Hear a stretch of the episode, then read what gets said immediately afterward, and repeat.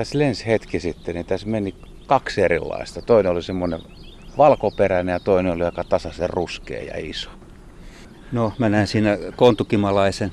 Kontukimalainen on tällä hetkellä yleisin pääkaupunkiseudun kimalaisista ja toinen oli kartanokimalainen. Mutta tässä saattaa olla kyllä muitakin lajeja, kun katsotaan vähän. vähän. Ja kuningattareja, jotka saattaa kaukaa, kaukaa pesiltään tulla, että jopa kilometrien päästä ruoanhaku retkelle, kun tässä on tämmöinen hyvä, hyvä tota, kukkarinne. Joo, tässä kasvaa puna-ailakki ja keltamoa ja koiranputki on kukassa. Sitten tuossa toisella puolella kalliolla on ketoorvokki ja voikukkaa. Aurinko paistaa tähän rinteeseen ja lämmittää. Tässä lentää aika lailla noita kukkakärpäsiä. Kukkakärpäsiä on ja sitten on myös noita näkyy, näkyy lintuja. Tiedät myös etsii, etsii hyönteisravintoa tästä. Että et kun tässä päivä lämpenee, niin se vielä lisääntyy tämä määrä. Mutta kimolaiset on kyllä hyvin varhain liikkeellä, että niillä on, niillä on kiire, kiire tähän aikaan näillä kuningattarilla etsiä mettä ja, mettä ja siitä pölyä, kun niillä on jo pesäjä, jossa, jossa tota, toukat odottaa ruokaa.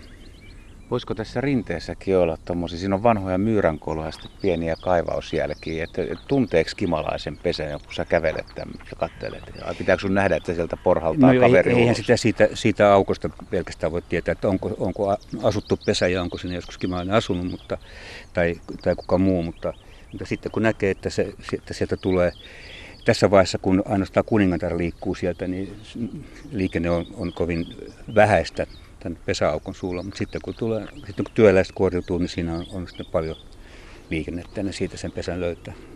Se on aika jännä ajatella, että siis yksi ainoa kuningatar, niin miten, miten tärkeä kaveri se on, että siitä lähtee koko joukko liikkeelle. Se on muutenkin se elämänkierto on, on, on tosiaan niin kuin sanoit, niin se on jännittävä.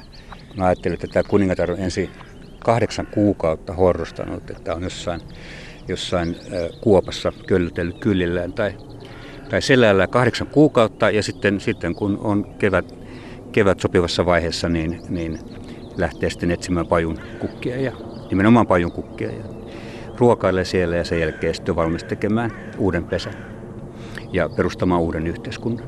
Sä oot vetänyt paljon kimalaisretkiä. Mites, ja teitte viime vuonna kirjan kimalaisista, niin onko pieni, pienehkö buumi käynnissä? On, on, on ilman muuta kyllä se meidän kirja on varmasti vaikuttanutkin siihen myönteisesti. Ja no, yleensä nämä, nämä opasetkin, mitä mä vetän, ne on sellaisia yleisluontotyyppisiä retkiä, yleisöretkiä, mutta, mutta kimalaiset kiinnostaa aina, aina, kun niitä nähdään ja niistä, on, niistä tulee paljon kysyttävää ja kerrottavaa ja myös näillä retkeläisillä on kerrottava niistä omia havaintoja. Miten ihmiset tuntee, jos otetaan tämä kimalainen, ampiainen, mehiläinen osasto, niin sun retkillä, niin tunteeko ihmiset? Siis, että et kyseessä on kimalainen. Se on semmoinen kysymys, mikä tulee aina vastaan, että miten, miten nämä erottaa toisistaan ja onko niillä jotain eroa. Ja se erohan on kyllä hyvin selvä näiden kolmen pääryhmän välillä, että kimasta näitä suur, suurimpia pyöreitä, pörrösiä, niillä on paksu ja värikäs turkki, keltaista, punasta, mustaa, harmaata, ruskeita, oranssia, valkoista, sanoinko jo, niin tota, värikuvioita sitten lajikohtaisesti, mitä värejä kullakin lajilla on. Mehiläinen on tämmöinen yksivärinen, harmaan ruskea, vähän kellan oranssi vivahtava, aina saman, samanvärinen ja äh, sillä on hyvin vähän sitä karvotusta. Ampiainen taas on kaikkein hoikin näistä rakenteeltaan ampias on tietysti ampias vyötärö ja se on niin kuin lähes kaljus siinä mielessä, että sillä ei karvoja ollenkaan. Ja, ja ampia on semmoinen poikki, ni, niitä on useita lajeja, mutta tavallinen väritys on semmoinen keltamusta poikkiraitaisuus. Miten sä kannustat ihmisiä sitten aloittamaan kimalaisten tunnistamiset? Pitääkö olla kiikarit ja katsoa, kun se laskeutuu kukalle vai pitääkö olla haavi? Miten homma etenee? No aika hyvät on kiikarit, joissa on tarkennusetäisyys lähellä, että voi, voi niin kuin pari metrin päästäkin nähdä sitten tarkemmin ne väri, värituntomerkit. Ja koska niitä lajeja tosiaan on sen verran vähän, että 37 Suomessa, niin aika hyvin pystyy määrittämään ja tunnistamaan värikuvioiden perusteella. Tosin on niin, että helposti on kaksi ja kolme aina semmoista hyvin samannäköistä lajia, että, että voi sanoa, että melko niin kuin tarkasti voi lajin tietää, mutta, mutta täysin varmasti niin ei, ei aina. Joskus, joskus vaikuttaa sekin, että missä päin, missä päin Suomea sen on, on nähnyt, että voi siitäkin jo päätellä, että mikä laji on kyseessä. Ja Suomi on aika hyvä kimalaismaa, jos ajattelee vaikka koko Euroopan lajistoa.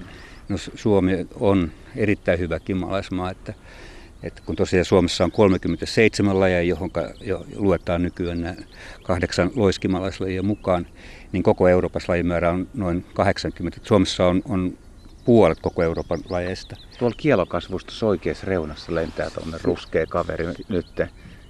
No siellä on kivikokimalainen menossa, joo. Se on, se on, siis, se on oikeastaan se on lähes musta ja ä, takaruumiin kärki on punainen. Näytti siltä, että se olisi mennyt pesäkoloon. Mennäänkö katsoa lähempää? Täällä on tämmöinen rinnekataja kasvaa ylhäällä ja siinä on kielloa. Kiello just aloittelee kukintaa. Tässä voisi olla aika hyvä kolohomma. Sekä myyrän kolo, että se pystyy itse myöskin siis kaivamaan, että se vaan kaivaa tämmöiseen sitten koloon. No Kimalainen kaivaa aina sen, sen talvehtimiskolonsa itse, mutta usein se tämän, tämän mm, tässä vaiheessa pesäkolon toukilleen, niin se valitsee jonkun myyränkolon tai, tai valmiin semmoisen pienen kolon, jota voi sitten niin kaivaa lisää tai täydentää. Ja sitten myös vuoraa sen sammalella ja mm, karvoilla ja millä nyt sitten heinillä sen pesäkolon semmoiseksi niin kuin kodikkaaksi. Ja sitten muni ja hautoo. Joo, sekin on, se on hämmästyvä. Se on kuin lintuemo, kun se se muni ensin tämmöisen siitepölypalloon, jonka ensin sinne pesään tekee, munii ehkä nyt tässä ensimmäisessä vaiheessa noin kymmenkunta munaa, ja sitä se sitten hautoo, hautoo tätä munaryhmää. Ja sen pitää pitää se tarpeeksi lämpimänä, ja jos tulee viileitä säitä, niin se ei voi itse käydä oikein ruokailemassa, niin sitä varten se on tehnyt tämmöisen itselleen tämmöisen mesikupin sinne pesään ja kerännyt siihen mettä ja se siitä sitten kielellään sitten lipittää ne välillä mettä siitä mesikupista samalla kuin hauta. Kuulostaa hämmästyttävän fiksulta eläimeltä ja kyllähän on kimalaiset onkin. Nykyään tiedetään, että uudet tutkimukset on osoittanut, että ne on todellakin fiksuja, ajattelevaisia eläimiä, että ne oppii asioita, ne, niiden se toiminta ei ole ei ole pelkästään vaistonvarasta, niin kuin aikaisemmin on ajateltu, vaan ne, ne oppii itse esimerkiksi nämä tuntemaan tämän pesän ympäristönsä. No nythän tuossa meni taas joku. Kimalaista voi myös opettaa, tutkia. Loukola on tehnyt mielenkiintoisia kokeita siitä, että testejä, että kuinka hän, hän pystyy tosiaankin opettamaan kimalasta vaikka pelaamaan palloa sillä tavalla, että ne, ne tota, vierittää pallon kentän keskellä olevan ympyrän kohdalle ja si, kun saa sen pallon siihen, niin, niin sitten ne palkitaan tämmöisellä sokerinesteellä. Ja ne kiireesti sitten ne vierittää niitä palloja sinne ja opettaa myös sitten sitten tota, lajikumppaninsa myös siinä, että siinä se ei tarvitse enää ihmisopetusta, nämä opettaa sitten kaverille, että hei, vieritä tuo pallo tuonne, niin sitten, sieltä saa vähän mettä sitten palkinnoksi. Jopa niin, että, että kun näitä palloja sitten laitettiin koemielessä eri puolelle sitä keskusympyrää eri etäisyyksille, etäisyyksille niin Kimalainen osasi valita sen lähimmän, jolloin se oli vähemmän työtä siinä vierittämisessä. Tästä voisi hyvin päätellä sen, että tuota, toi huolettoman näköinen lento tai vähän päämäärätönkin lento, niin ei todellakaan ole päämäärätöntä, vaan kun ne käy kukilla, niin ne tietää, mihin kukkiin kannattaa mennä. Et se on kumminkin varmaan aika määrätietoista puuhaa, vaikka meistä se näyttää semmoiselta erikoiselta. Se on hyvinkin määrätietoista. Kimalainen valitsee semmoiset kukat, johon se laji on juuri sopeutunut, että, että äh, tärkeää on se, se kukka pohjan, kukka tor, torven pituus, että pitkäkieliset lajit niin osaavat semmoiset kasvit, jos on pitkä kukkapohja ja ne ulottuu kielellään sinne ja sitten lyhyt torska. Siinähän tulikin taas kiva nyt. Joo. Mihin kohtaan se meni? Onko se, ai se tossa noin, joo, se on nyt semmoisessa va- va- vaaleassa vanhassa oljenvärisessä heinässä. Joo. Keltainen se on, se on, se on kontukimalainen. kontukimalainen. Tämä, on se, tämä on vieraslaji, mutta tämä on yleinen. Oletko ottanut tämän jo niin kuin melkein kotoiseksi lajiksi? Onko se, se on no, niin yleinen? Se on, koska se on nykyään, nykyään yleisin laji täällä Helsingissä, niin, ja tuli tänne Suomeen oikeastaan vasta 90-luvun alussa. Ja sehän tuli ton, niin kuin, osittain osittain kasvihuoneelta karanneena, että se tuotiin pölytteeksi, tomattien pöly, pölytteeksi kasvi, kasvihuoneisiin ja osittain ehkä tuolta sitten mm, Baltian puolelta mereen ylitse. Mutta se on to, pystynyt sitten vallottamaan täältä sen oman paikkansa, että niitä on nyt niin, niin paljon. Että positiivisesti suhtaudutaan. No, no toistaiseksi, että kun ei ole todettu, että siitä olisi niin kuin mitään semmoista haittaa vielä ollut, mutta tietenkin tämä on niin tuore, että sitä ei ehkä vielä tiedä, että, että voiko tästä tulla jotenkin semmoinen haitallinen vieraslaji, mutta vielä ei ole semmoista, semmoista havaintoa, että sitä niin kuin isompaa, isompaa haittaa muille olisi. Että totta kai se, kun kimaiset keväällä kilpailee hyvistä pesäpaikoista, niin kontukimalainen on hy- hyvissä asemissa, koska se lähtee usein vähän aikaisemmin liikkeelle kuin muut ja, ja pystyy ehkä ne parhaat paikat sitten valitsemaan.